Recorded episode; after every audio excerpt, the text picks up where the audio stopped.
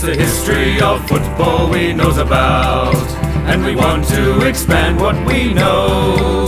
We'll become such intelligent gentry with every Kick to Kick show. Beginning in the time 1870s, right through to the modern day. Tune in for Timmy Coops and the Casmans to hear what they all have to say.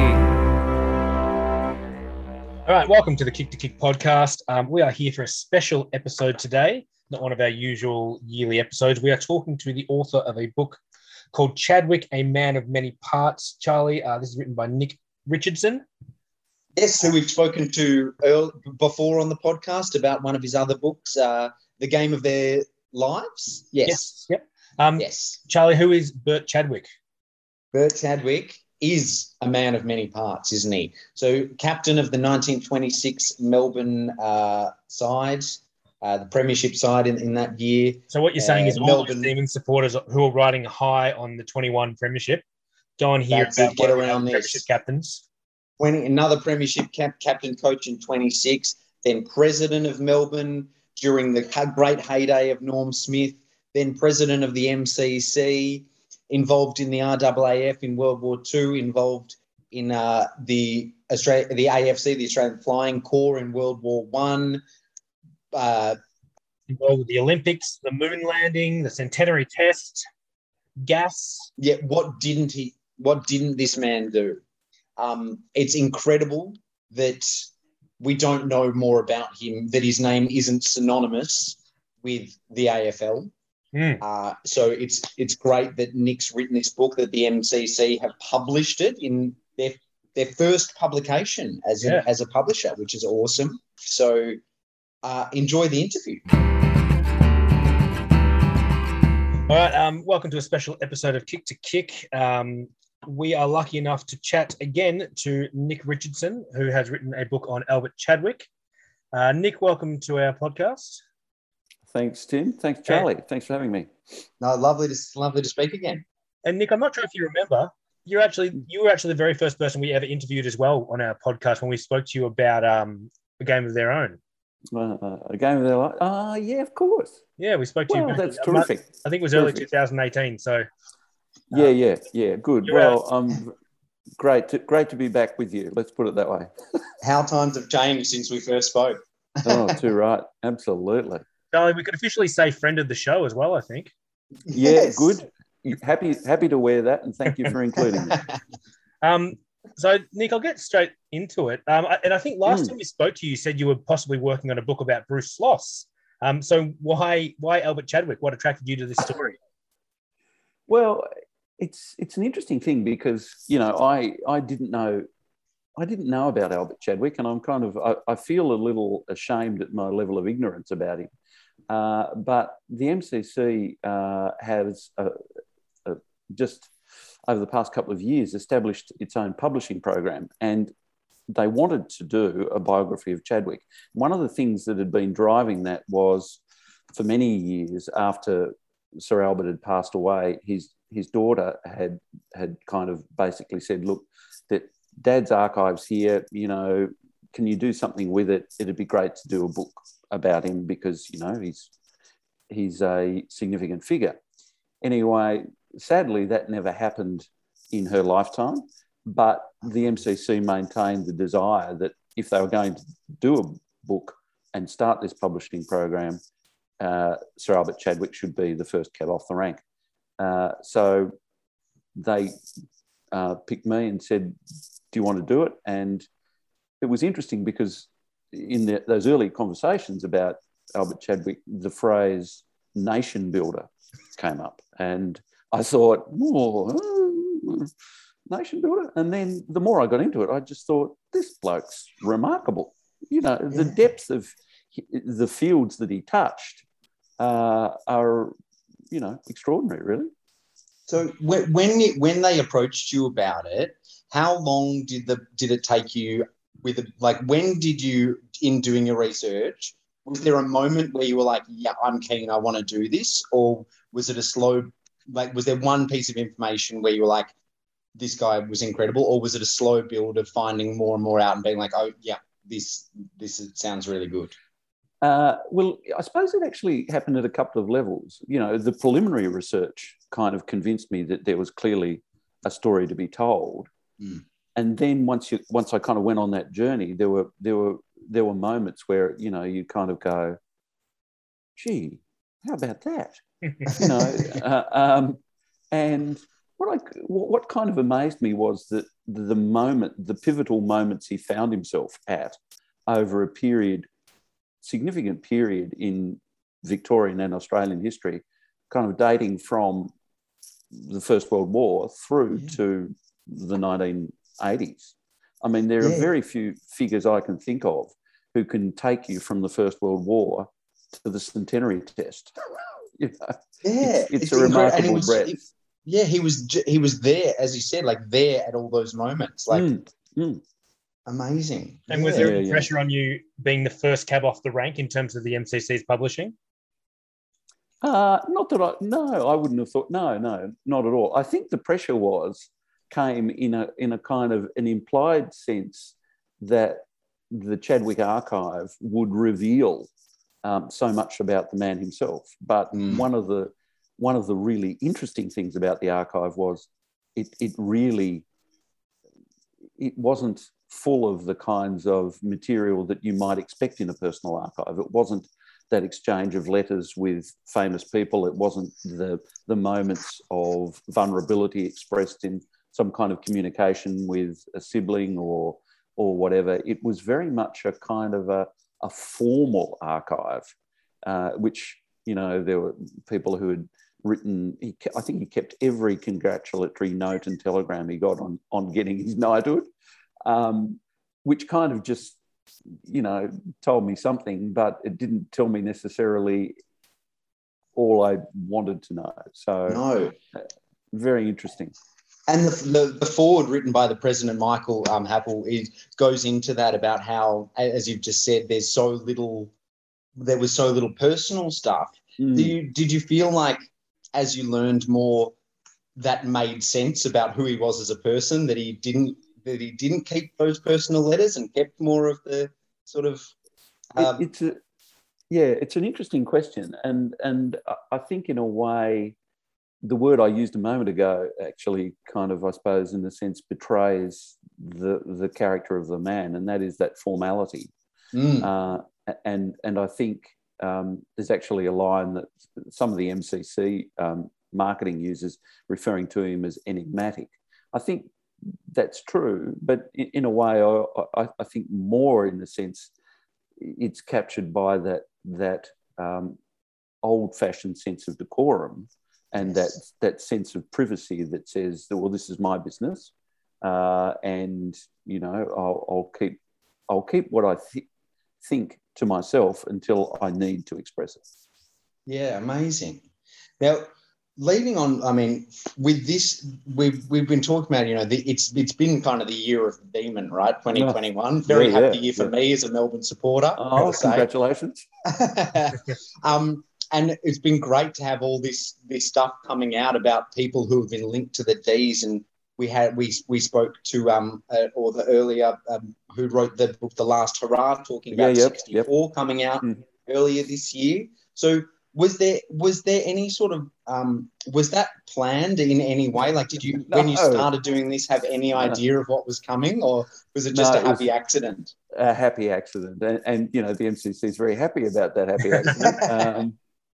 It wasn't. But I actually felt, you know, there's a kind of that lovely synchronicity about it that I felt, you know, it was good that, you know, in the way the planets aligned for the memory of Chadwick, that it coincided. And because, you know, obviously he'd been there in the two, you know, the eras where Melbourne was a powerhouse, and then all those fallow years, as you know only too well, he makes a kind of an appearance at that at that next famous moment. So that was kind of nice from that point of view. Yeah. And it's really interesting, you know, this year there's been so many comparisons to that, you know, unbelievably successful time of the 50s and 60s. But as you, I loved the fact that Chapter 4, and this is named "The Drought Is Broken," and it talks about that earlier drought from 1900 to 26 and how he was so instrumental in breaking that. There's kind of a lineage with that, as well as what's happened now with this, with, you know, breaking that hoodoo of who is, you know, there's almost this feeling of no one really knew who Melbourne were, and sort of floating around without having a sense of identity. Yeah, and I think one of the really interesting things, and, you know, to make it as contemporary as possible, you know, a lot of the conversations around the Demons this year was about how Goodwin and the people around him, like Kate Roffey and all of that, how they had helped kind of reshape the club into something. And, you know, there were all those stories about, you know, isn't it amazing that Kate Roffey's taken up, how robust and resilient the culture must be at Melbourne that they can replace a president seamlessly and, you know, earlier in the season, and then progress to a premiership at the end. So one of the interesting things about the Chadwick era at Melbourne was this very similar sense that what was occurring at the club was a cultural change as well. Mm. And the way that they saw themselves was in many ways embodied by the kind of man that Chadwick saw himself as. And there, you know, as I refer to in the book, there was these references to manly behaviour, you know, this notion in the 1920s that good men behaved in certain ways, and yes, and the way that Chadwick conducted his play on the field was demonstrably true of the way he was off the field too. Fair, hard, and, you know, gentlemanly. So yes, all those things, I think, fed into the notion of what Melbourne as a footy club saw itself, and he, as the captain coach, was the archetype of that behaviour. Yeah, well, nice. So, Nick, the book starts in Tungama, up in regional Victoria. Was there much went up there? Was there much knowledge of Chadwick and what he'd done when you mentioned it? No, there wasn't much, Tim. And in fact, it was kind of an interesting thing that, you know, there are a couple of families up there who have kind of been there across a number of generations, and they kind of, you know, his name was marked down in the old kind of school books and stuff like that. But there was no real sense of him being celebrated. There were a couple of people I ran into, because I went to a footy match there, a couple of people I ran into who attended on the day that he went back, when they opened the local club rooms and named them after him in 1983, I think it was. But they were, you know, they were a bit amazed, because one of them said, "Oh yeah, there was this, you know, really flash car pulled up outside the ground. This bloke got out," and it was all very interesting from that point of view. But in the same way that Albert didn't really have any great connection to the region anymore, the region didn't have any great connection to him either. Yeah, yeah. Nice. And I was expecting it in the book that, you know, you went back to World War I and you delved into some more footballers during war. Yes, can't help myself too. No. How much extra work did you have to do about Chadwick, or was it all kind of there already? Well, some of it was there, but there was also because the previous work I'd done in World War I had largely been about the AIF in particular, so I hadn't done much about the Australian Flying Corps. And this particular unit in the Australian Flying Corps was one that was just remarkable, because not only were they pioneers in terms of them being basically the first unit of, you know, the what later became the RAAF, but 7 of the members of this elite squad were all knighted, later became knights, including, obviously, Bert Chadwick. And he was the only one of those 7 who wasn't a pilot. And the work he did, basically as an engineer, was you know, pretty dangerous. He found himself, you know, having to go to stranded, broken down planes to try to fix them in hostile areas in the Middle East. And, you know, it was certainly important and dangerous work. And, you know, it was something that my research had not kind of revealed much about until I started down the path of looking into what he'd done. And clearly, you know, they were pretty remarkable blokes. He's linked to Lawrence of Arabia as well, which is pretty amazing. Yeah. Well, he met Lawrence. Don't think he thought much of him. No, I loved the quote, calling him a boot-faced Englishman. I thought that was fantastic. It's a ripper, isn't it? But, you know, the other thing was that because Lawrence flew a lot with the legendary Ross Smith, and Bert was great mates with Ross Smith, and as far as Bert was concerned, you know, Smith was the best, possibly one of the best men he'd met anywhere, anytime. So I think Bert came into quite close proximity with T. Lawrence, you know, with. And obviously that's where he learned a bit more about the game and those sorts of things. And then coming back to Melbourne, the way that he went about sort of getting to the Demons was so interesting. And you mentioned, you know, early in the book about the fact that he really wasn't backwards in coming forwards in terms of speaking up about his own ability, not afraid to put himself up for new things. And I love, you know, when he was at Toorak and not impressed with what he saw and told to put up or shut up, and he definitely put up. Yeah. And then also writing a letter off his own bat to Andrew Manzi at Melbourne saying, can I come down and train? Was that something as a personality trait that would have stood out even more in that time than it does now? Because it's very, as you say in the book, it's sort of an un-Australian thing to light your own candle or have tickets on yourself. But was it even more so in that time? I think it's an interesting way of looking at it, I think. For me, the way that I saw it was as perhaps a logical outcome of the company he had kept. He had been, you know, bear in mind, as Tim asked, you know, he's come from country Victoria. Yeah. His father's passed away before he turns 8. He's taken on family responsibilities as, you know, the eldest child, and he's actually become very much self-taught around his engineering.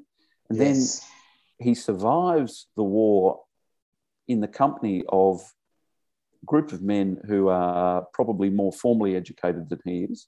They come from a far more elite background. They've probably got more wealth. And he has grown in confidence, surrounded by these people. And he walks away from that war with the confidence of knowing not only he's survived, but that he can walk among people who he would traditionally consider his betters. Yes. So, yeah, that's so interesting, yeah. So he turns up at Toorak and kind of goes, oh, I can do that. Yeah, I love that. I love that idea of someone rocking up and wearing their light horseman boots and just running out and just tearing it up. Yeah. It's fantastic. Great, isn't it? It's great. Yeah. And the other thing, which is just after that, and I sort of hinted at it before, is as a Melbourne supporter, I really picked up on this, was that you saying, you know, at the end of that sort of first decade in the 1910s and stuff, a lot of those VFL clubs are really understanding who they are and what they represent. You know, those strong suburban clubs of Collingwood and Fitzroy have a centre and have a suburb where they're really strongly held, whereas Melbourne, because of their connection to the MCC and where they are, struggled to find that. And Yeah, and how do they connect? Do they just, are they only connected to the well-heeled men in the city, or is that, you know, is it too niche? And I wonder whether you felt like looking at that, whether, because I sometimes still do, like, is that still a problem that sometimes faces the Melbourne Football Club? Yeah, I think it still does, and I think you only have to listen to the coulda beens on a Saturday to know how durable the cliched stereotype preconception about Melbourne supporters is. But I also think, in some ways, to go back to that earlier comment, I think what the other clubs had in that era, as we say, is that geographical base. So in a sense, because Melbourne didn't have that, they had to look for other things. And one of those things was this notion of what it is to play the game well and appropriately. And, of course, that fed very much from that old amateur ethos, which said that amateurs were in so many ways the pure incarnation of sports people. You know, we play for the love, not for the money. Yeah. Exactly. Yeah. So... that notion of who we are, I think, was the kind of the flowering of that amateur idea from the start at the club. Yeah, nice. Back to the war just for a second. I know you were talking about. One important aspect you touch on is the way the war acted as a great kind of recruitment platform for new footballers, especially heading into the 20s. And so many of those champions that we know from the 20s were war heroes as well. Why the war, as tragic as it was able to act as a stepping stone like that? Well, there are a couple of reasons, and I suppose one of them was that some of those players were obviously, as you know, as we discussed all those years ago, some of them didn't make it home, but there were some, like Chadwick, who actually found that they could play footy in a war condition, and they learnt to play it basically with this wonderful perspective that it's footy, you know, it's not life or death. So although there were some pretty awful conditions to be endured on the Western Front, if you're playing footy in the Middle East, you're not going to be worried about biting winds and large mud puddles. So you can play in good conditions.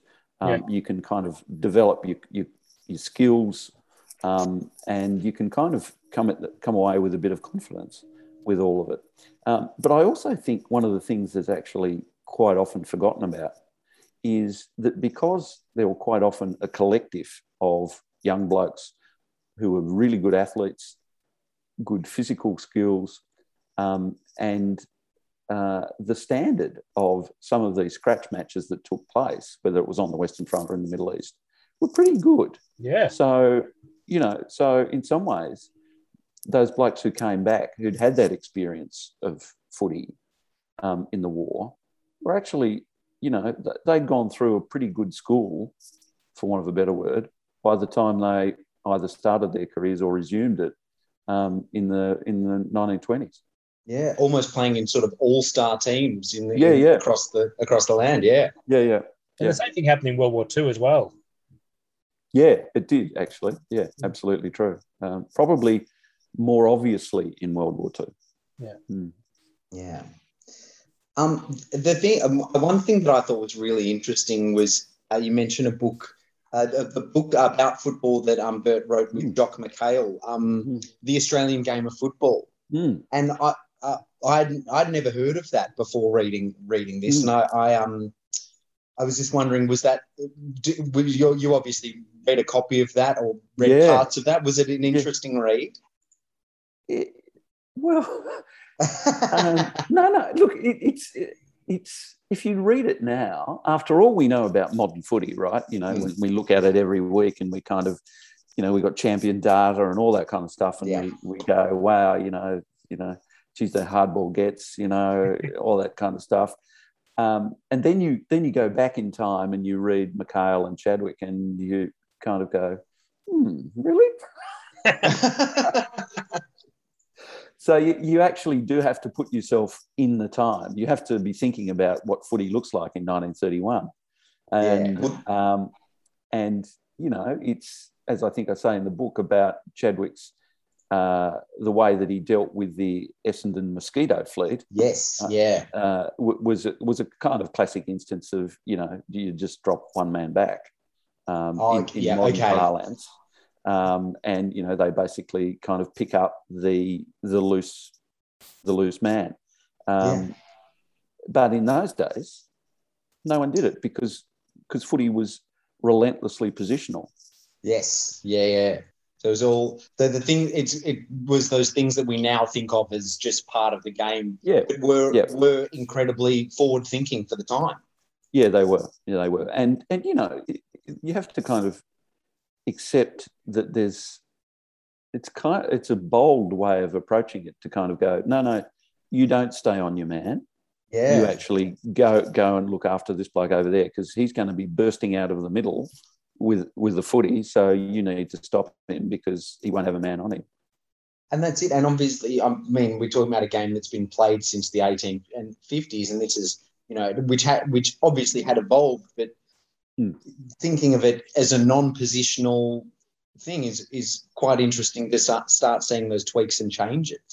Yeah, yeah, it is. And it's interesting, though, because, of course, evolution is about reaction and adaption, and the Essendon mosquito fleet in its day was enormously successful, but it was a new way of doing it because they had 3 or 4 very small, fast men, mobile, who could run off their opponents, and that was considered an innovation. And so one innovation occurs, how do we deal with it? This is how we deal with it. Yeah.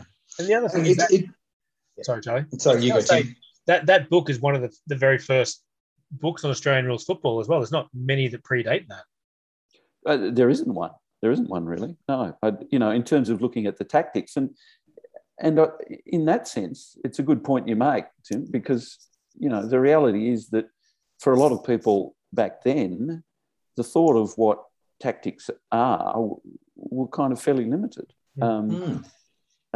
And so in a sense, I think it actually underlines McHale's claim on, you know, being a coaching legend, but it also, I think, speaks to Chadwick's deep understanding of the game as well. And it leads back to what you were saying at the beginning about him as such an enigmatic character, is that we know, you know, in the popular vernacular, we know of Doc McHale as brilliant tactician of his time, but he's written this book with Bert Chadwick, and we don't hear about him in the same sentence. So it's fascinating. Yeah, it is. It is. But would you put that comparison together of them both being quite brilliant tacticians in the game of the time? Look, you know, as you probably may remember from last time, I'm a Collingwood supporter, so of course I'll say McHale.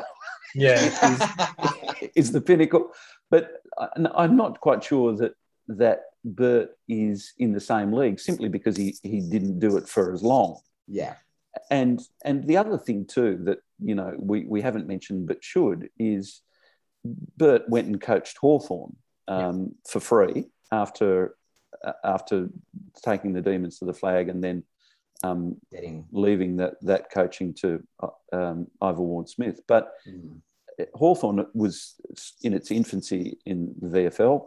I think if my memory serves, he coached them to 4 wins in that season that he had them. But he admitted that he didn't have basically the cattle for them to go any further. So, you know, he understood his own limitations, I think. Whereas I think it's fair to say that Jock probably had pretty good stable for a lot of years. Yeah, definitely. And a good backer with Johnny Wren. Yeah. Story for another time. Let's back off the ball for a sec and go down into his professional life. So he was a big player in the gas world. Nick, how difficult was it to try and make this information interesting to the reader? I think that's it's an interesting one, Tim. You can tell me whether I've made it interesting or not, because I suppose in a sense it's what prism that you look at it through. Mm. And for me, I felt, maybe it's the old journo in me, or what, but it felt for me that the best way to tell that story was through the relationship with the Premier at the time, Henry Bolte. Yeah. And Bolte was clearly had his political agendas, and Bert kind of kept bumping up against that during the course of those gas negotiations. So it became, you know, who was the bigger bull in the paddock, basically. Yeah. And hopefully that kind of comes through in the book, because ultimately in the end they had to negotiate and they had to reach a point where the end result was going to be for the benefit of Victorians. And you got it. But it took a long. It was a very protracted set of negotiations. Yeah. Yeah. Did you have to educate yourself on the world of gas as well, Nick? Yes, I did. But and interestingly enough, one of my mates is a gas pipe engineer, and he was a little bit helpful, just as well, really. You would probably very impressed that you wanted to talk to him about all this stuff as well. Well, it's a good point you make, because he said to me, no one ever talks to me about this stuff. I love it. But it was an interesting weave through the story of how it linked back to, you know, what was happening in football at the time and what was going on in the world at the time. And it kind of put the game in its place in the larger world as well, which I thought was really interesting. And then later on, when you talk about the negotiations he tries to have with Norm Smith and the board at Melbourne after he's gone through that and can't get it done, I like that sort of wrap up of he's dealt with the hard boys in gas, and he can't figure out Norm.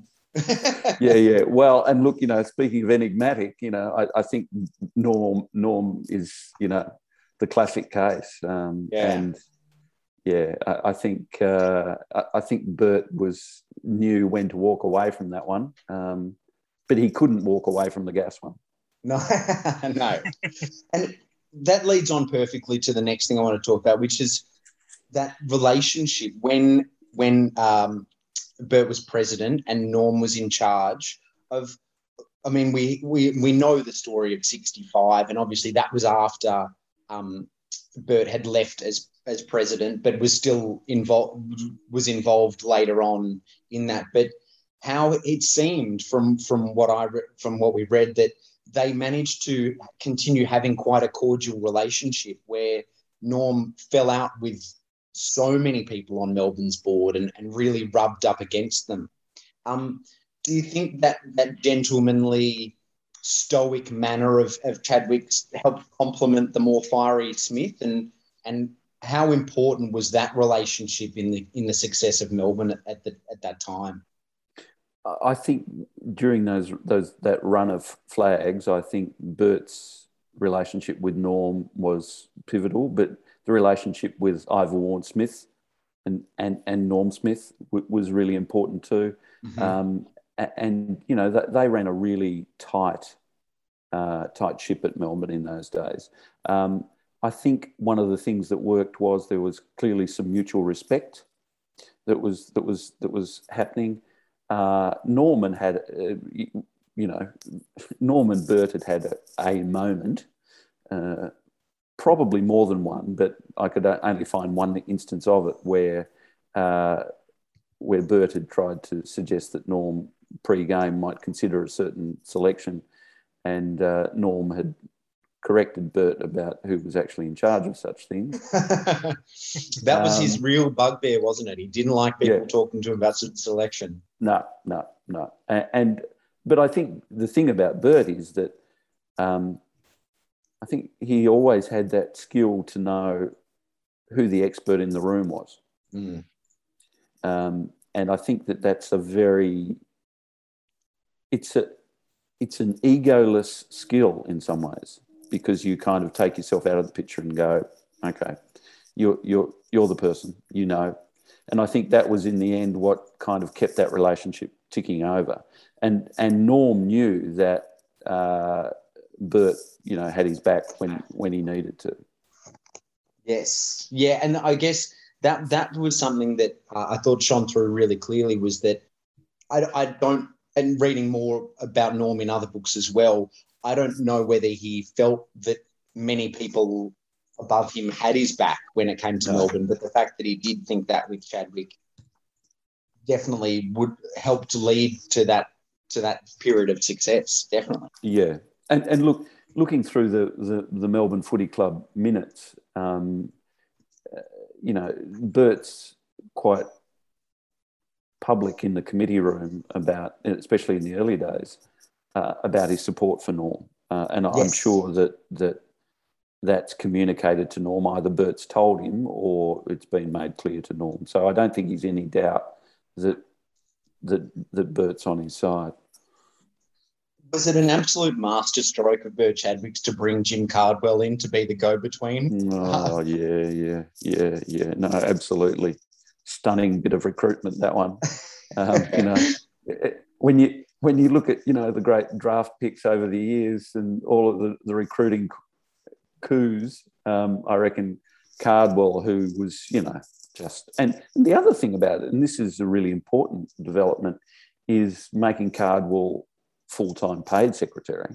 Yes, which was an innovation in its own right, which kind of basically meant that it was a, you know, it gave Melbourne room to grow as a club, but it also meant that there was, Jim had a bit of extra time to devote to placating some of those who had been burnt by Norm's occasional excesses.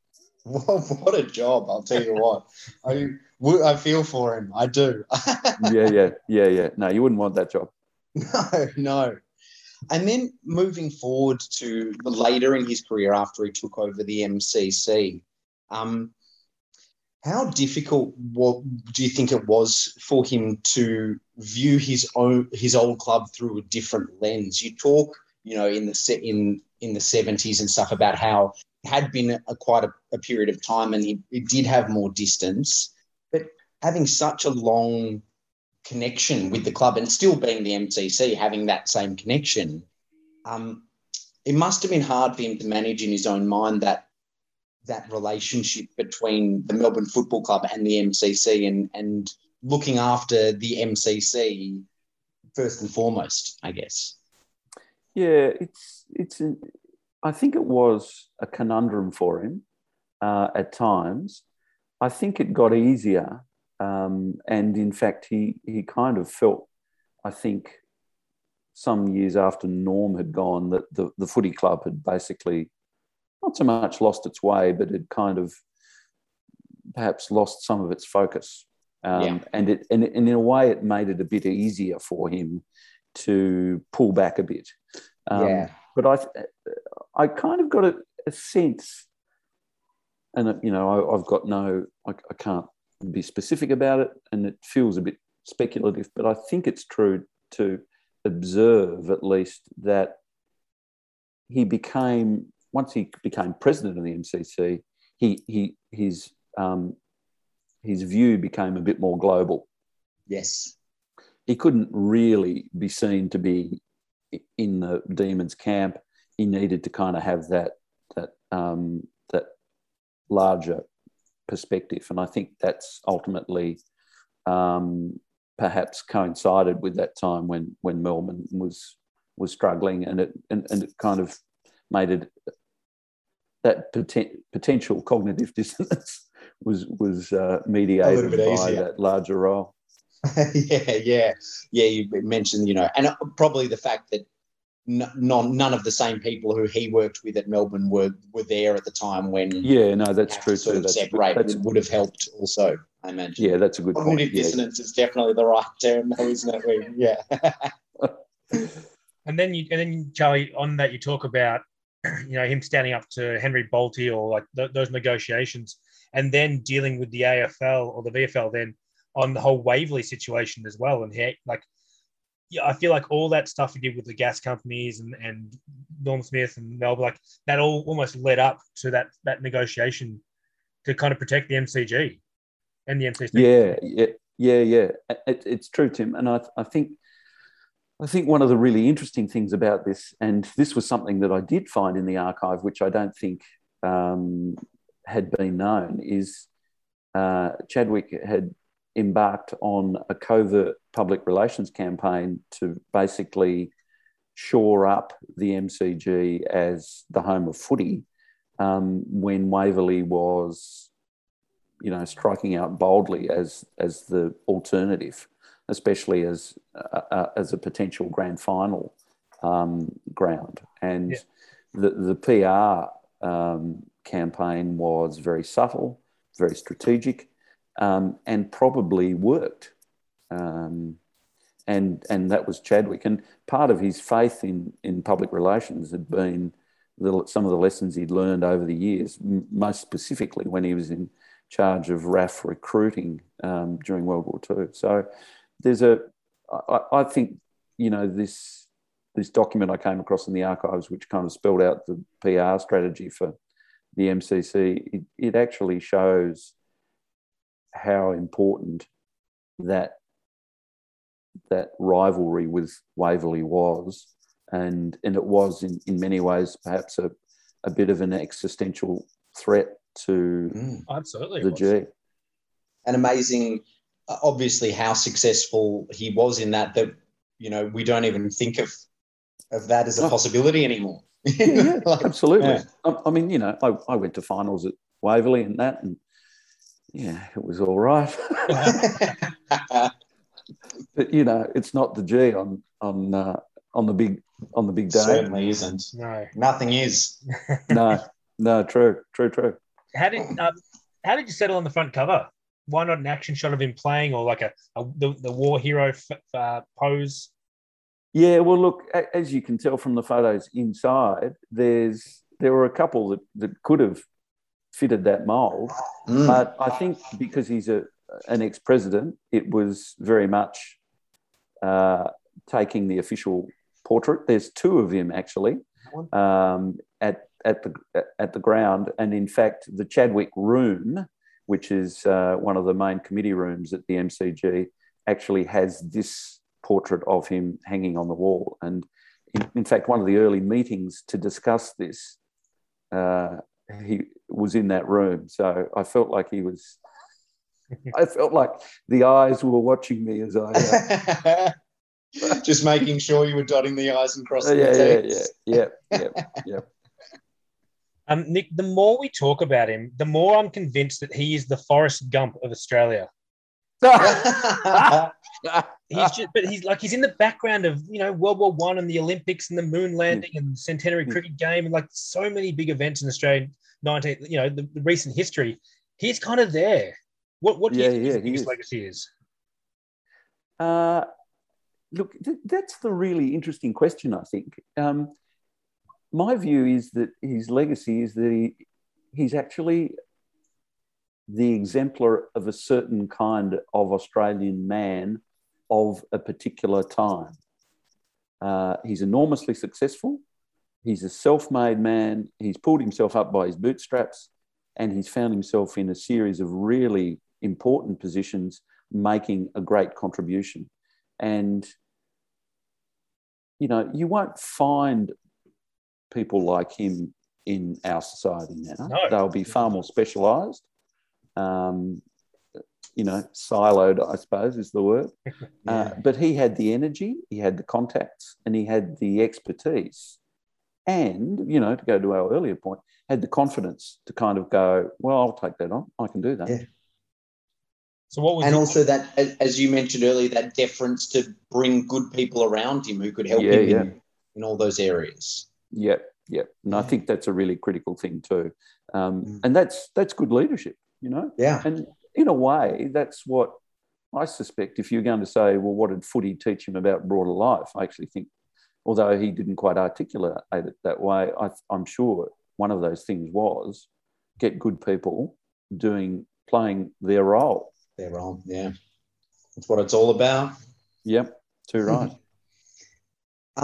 Now, right at the end, in about the last paragraph of the book, you talk about how he so much, and we've just been talking about all those amazing things that he did throughout his entire career, starting at a young age in World War I all the way through.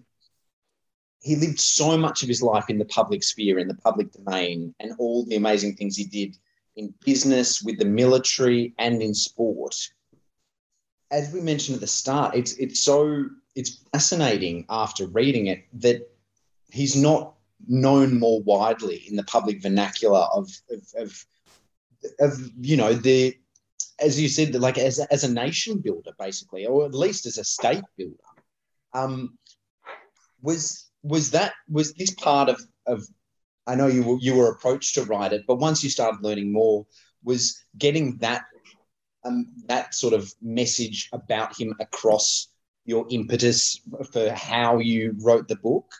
And as you mentioned as well, the as the second part of the question, sorry, I'm being a bit wordy, is if do you think, you know, because he was such a gentleman and so enigmatic, do you think if he'd been a more colourful character like your Jock McHales or your John Wrens or these guys your Henry Harrisons, do you think that we might know more about him now if he was sort of that more outspoken person and there were quotes attributed to him and those sorts of things? Yeah, I think that's fundamentally at the heart of it. He's not a public person, mm-hmm.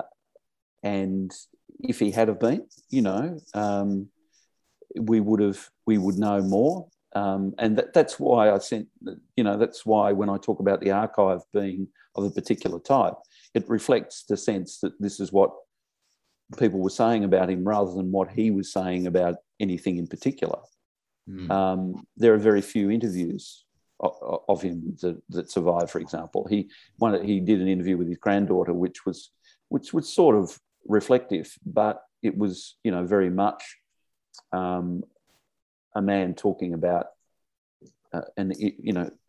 events of 60 and 70 years earlier. So he's not involved in the public discussion at critical points. Like the public announcements he makes during the gas negotiations are very measured and certainly not.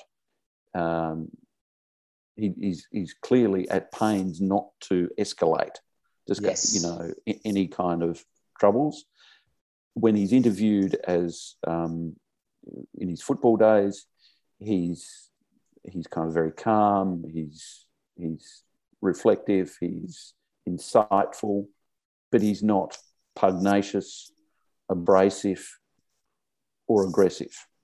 Which is incredible for a man who got so much done. You think about the guys, you know, who you would compare him to, and pugnacious and aggressive is sort of, you think that that's the way that you have to be in order to get this unbelievable amount of work done, and the fact that he carried it off in such a gentlemanly and measured manner is incredible. But we should also say that I think, you know, his frustrations went on public display on the golf course. He was apparently a very, very animated golfer. Find me a person who's not. It is the most frustrating game on the planet. Yeah. True enough. When the worst of you comes out to play, I think. Mm. And look, you know, we should forgive him for that. You know, everyone's got to have an outlet, don't they? Exactly. And when you're 400 metres away from the next person, you can yell and scream as much as you please, right? Absolutely true. Yeah. So going back to that first part, though, was that the way that you wrote the book really made it clear of how widely spread his abilities and achievements were, and was that a big part of, as you were collecting your research, wanting to portray the man in your writing? Is that how? Yeah. I think so. I mean, it became increasingly important to me that this guy was given his due. Mm. He's a forgotten figure in so many ways. And I think one of the interesting things is so much of these issues, whether it's football, whether it's gas, whether it's the MCG, whether it's World Series cricket in Waverley, or whether it's, you know, Centenary Test, whether it's World War II, whether it's World War I, these things are kind of seen almost in isolation. But for him, as Tim mentioned, you know, there's that through line where he connects, he crosses all those things. So to try to tell that life with those points of intersection is, you know, it's a compelling story to have to try to tell, and it's worth telling. It's really worth telling. Yeah, absolutely. And as you just said, he has been a forgotten person in history, but no longer. Now we have this amazing book to read, and I can't recommend it more highly. It's fantastic read. Thank you. It's beautiful. I absolutely tore through it. It was phenomenal, and please, can you tell us? You know, it's not available everywhere, so how can listeners get their hands on it? So they need to go to the MCC website, and hopefully in a couple of weeks they might even be able to go to the MCC in person and buy one. But for the interim, it's through the website. Yeah, fantastic. Yeah, especially for, you know, North Melbourne supporters and people like that, it'd be a good read to read while you're watching them play. Oh, right. I can say that. Oh, yeah. No, well, Nick, and I know Tim will say the same thing. Thank you so much for spending this time with us. There are so many parts of the book that we barely got to touch on, and you mentioned them. You know, the cricket, the Olympics, the World War II recruiting. Sorry, Tim. The moon landing.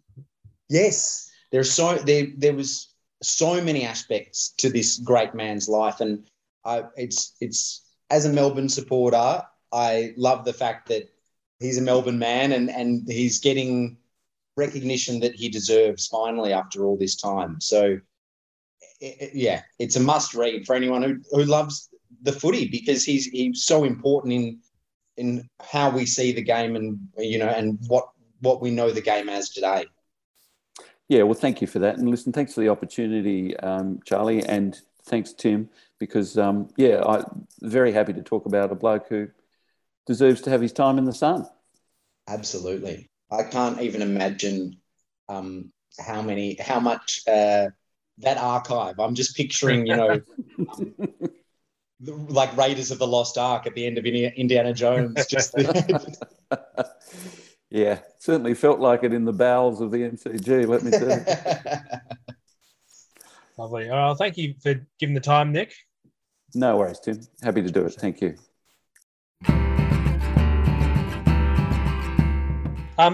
Charlie, how good was that?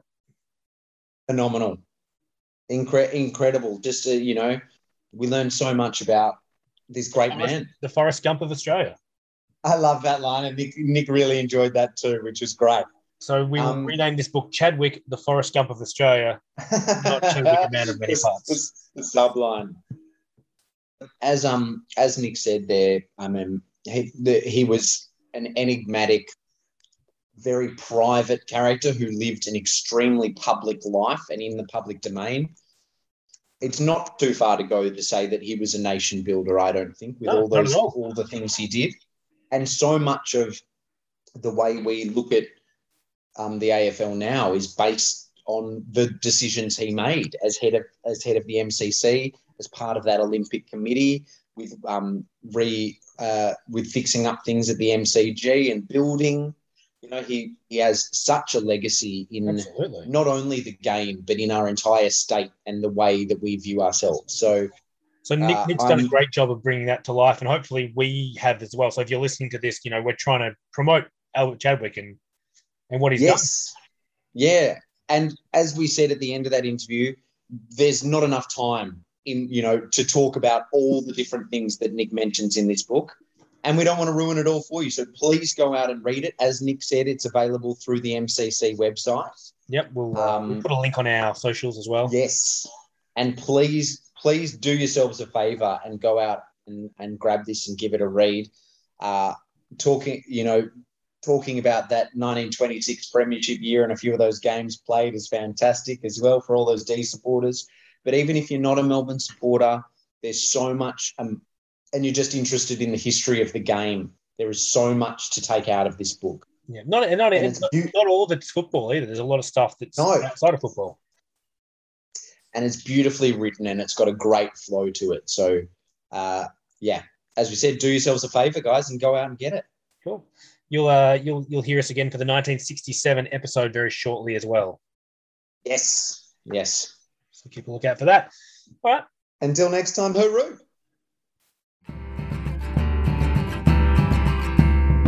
To find out more about the Kick to Kick team and the sources we use, visit our website, www.kicktokickpodcast.com. You can contact us via email at kicktokickpodcast@gmail.com or find us on Twitter and Instagram under @KickToKickPod. Thanks so much for listening.